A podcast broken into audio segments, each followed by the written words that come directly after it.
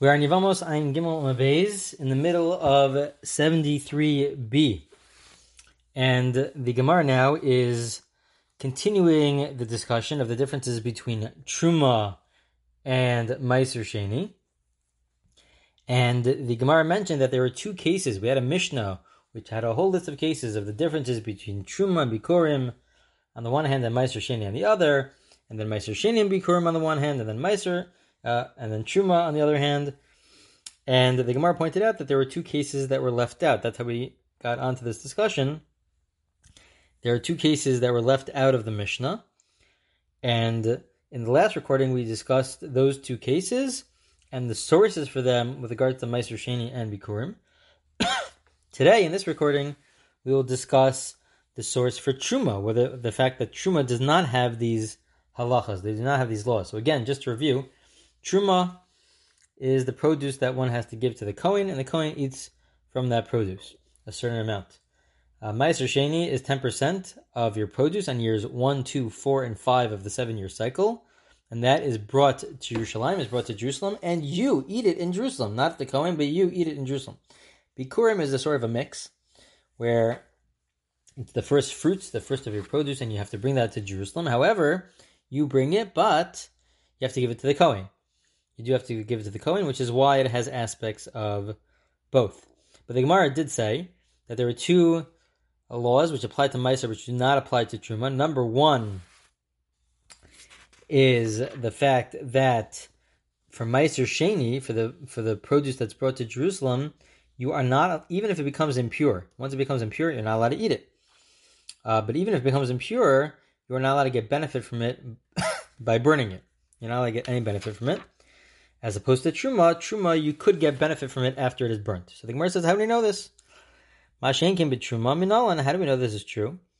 Amr Revo, Amr Yochanan. Rabbi Yochanan says, the Amr Kra, the verse says, Lo viarti mimene b'tami. It says with regard to Meiser Sheni, and this was the source for Meiser Sheni, that I, I never burnt it when it was impure. I never got any benefit from it. I didn't burn it for my benefit when it was impure.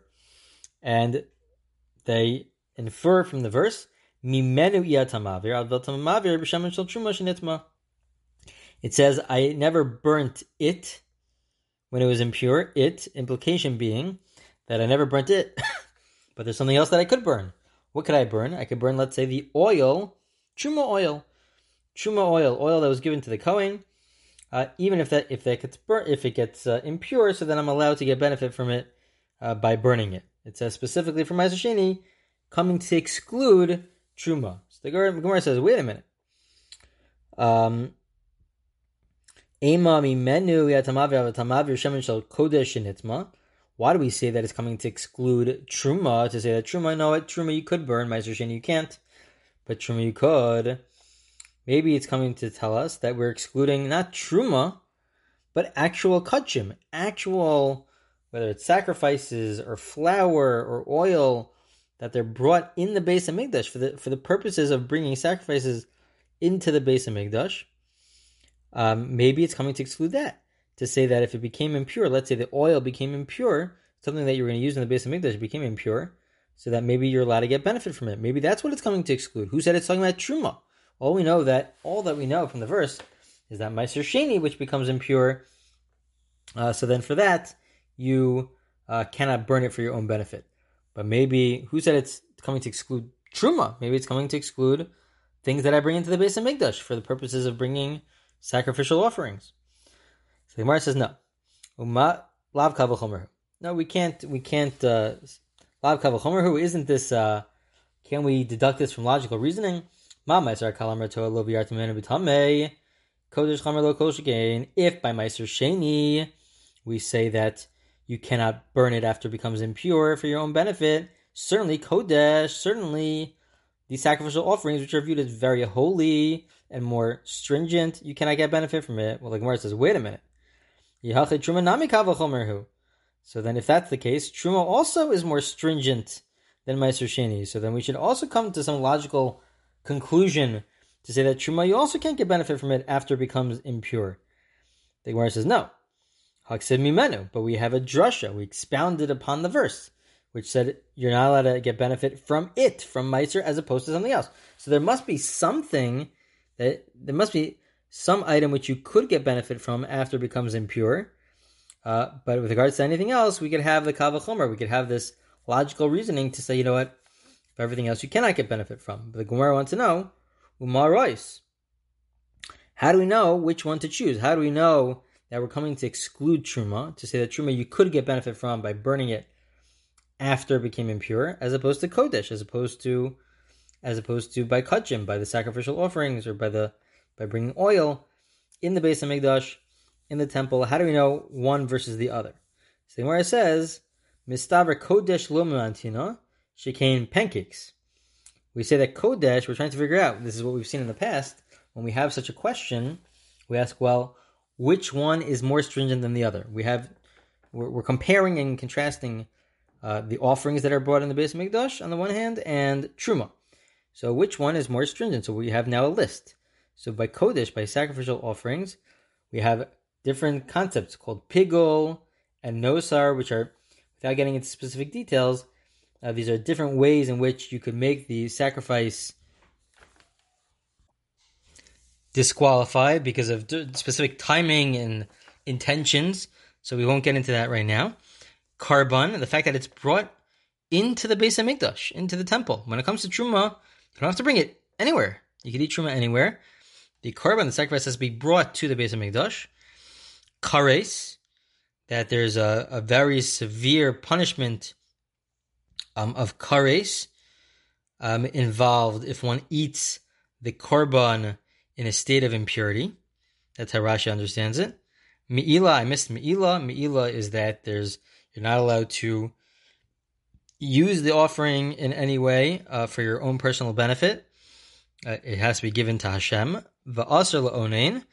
And finally, uh, somebody who just uh, lost an immediate relative that day, they're not allowed to uh, be involved in the sacrificial offering. So we have various laws which reflect upon this, the the stringency of kachim over truma. None of that applies to truma. So the Gemara says, "Wait, now what about the truma? Truma also has certain uh, certain aspects of it which uh, Im- have imply that it is more stringent than kachim. It doesn't apply to kachim. Adrab truma lomintina shekain. We should say that truma is viewed as more stringent, and therefore it is not telling us. The verse is not telling us that it's to exclude truma, which you could get benefit from by burning it after it's impure. No, because truma machpaz. There's an acronym for misa that uh, if somebody eats it eats the the truma in a state of impurity, they get the death. They get uh, the death penalty. The chomesh, and also if a non kohen eats it, so then they're not allowed to. If they do eat it, they have to pay back that which they took plus a fine of a fifth. Furthermore, ve'en la pidyon, you cannot be poda the truma. You cannot uh, transfer the holiness of the truma onto some other object, which you're allowed to do uh, without getting into details, you're allowed to do that when it comes to the sacrificial offerings. Uh, Vasur lazarim. And finally, it's uh, forbidden for uh, azar. It's forbidden for azar, for a non Kohen, to eat from the uh, to eat from the uh, truma. And when it comes to some of the sacrificial offerings, not all of them, but when it comes to some of them at least, uh, a zar, a non-Kohen, could eat from it after it's brought in the base of Mikdash. Uh, there are parts which the non-Kohen could eat from, as opposed to truma. Truma is exclusively uh, given to the to the Kohen. So basically, we have two lists here. We have li- we have a list for kachim, which reflects how the, the severity of kachim and how serious kachim is, about the fact that you have to have the right intentions in mind, and that you bring it to the base of Mikdash, and you're not allowed to use it for your own personal benefit. Uh, there's a punishment of kares of an early death.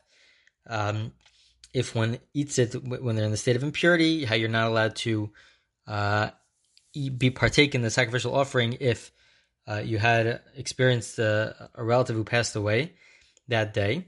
None of that applies to truma, but also on the other hand, truma has certain aspects of it which are also uh, reflect its level of severity uh, above and beyond kachim, above and beyond sacrificial offerings, in the sense that um, it gets the death penalty if it's eaten in a state of impurity. uh, it, a zar, a non-Kohen, is not allowed to eat from it, uh, and there's also a fine of a fifth, and also the fact that you cannot be podeh, you cannot transfer its holiness onto something else. When it comes to sacrificial offerings, you could, at a certain stage, you would be allowed to transfer the holiness and put it onto something else. So which one do we pick? Sigmar says two answers to prove how uh, by kudshim really it is more severe. Number one, hanach nafishan. If you just play the numbers game by kudshim, there are more aspects of it to reflect the fact that it is more stringent. Since it's more stringent, therefore we're going to say that even if it becomes impure, you're still not allowed to burn it and get benefit from it. As opposed to truma, because there's a drasha, because we expound upon the verse, what are we gonna what are we gonna come to say? We're not gonna say kachim, we're gonna say truma. That truma you in fact could benefit from once it becomes impure, as long as you uh, burn it. You would have to burn it, and then you could get benefit from it uh, through the burning. Ibay same. Alternatively, how do we know that uh, kachim is more severe? So this is the like the the final blow. Karis adifa, because karis is involved. Uh, the concept of, of a punishment of an early death and kares also reflects it. There's different types of kares, but it also could reflect not just an early death physically, but also spiritually to a certain degree, depending on there's a whole there's a whole discussion. What does kares exactly mean? It could be a spiritual death of the neshama, uh, very that's extremely severe uh, of the of the soul itself. There's different for different situations. There could be different types of the, the kares that we're referring to, and so therefore kares that really um, beats everything else. And so since kares is what happens when it comes to kachim, that there could be a punishment of kares, depending on what you do. When it comes to kachim, when it comes to the sacrificial offerings, we view that as more severe. Therefore, you cannot uh, burn it after it became impure and get benefit from it.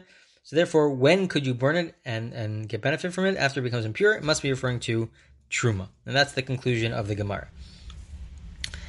The Gemara continues and says, well, there's also a second difference a second difference is that uh, we mentioned in this list the other cases that were added onto the list. Uh, we said that when it comes to Meiser uh, that if it became impure, the produce became impure, so then uh, if you were to eat it, it's a negative commandment. As opposed to Truma, Truma is not a neg- it's not allowed, but it's not a negative commandment. So the Gemara wants to know where do we know this from? Milku haisur ika. You don't. It's not a negative commandment, but it's still not allowed. Minalan. What's the source? because the verse says Amar Kra Bisharecha Tochlenu Lazev Lo La'acher V'lav Haba Asay.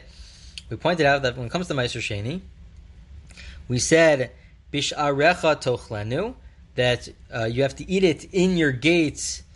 Um, that you would have to eat a bisharecha. Sorry, not in the context of Meiser Sheni. In the context of, of a different case of of a korban, a sacrifice which becomes disqualified, it says that you're allowed to eat it. You're allowed to eat it even if it becomes impure. That was something that we discussed in the last recording. Even if itself, if, even if it becomes impure, you'd be allowed to eat it. Lazeh, specifically that, when it comes to that case, acher, but not for something else, such as truma. So therefore, we see by truma is forbidden. It's not on the level of a negative commandment, but it's an inference. It's It says when it comes to a korban, a sacrifice which becomes disqualified, you can eat it. Uh, given the circumstance, you can eat it in its state of impurity if it becomes impure, uh, as opposed to something else. That's an inference. It's not an explicit negative commandment. It's an inference, and so therefore, truma also it's not allowed. You don't get. It's not a negative commandment. It's not as severe as Meiser Sheni, but it's also not allowed.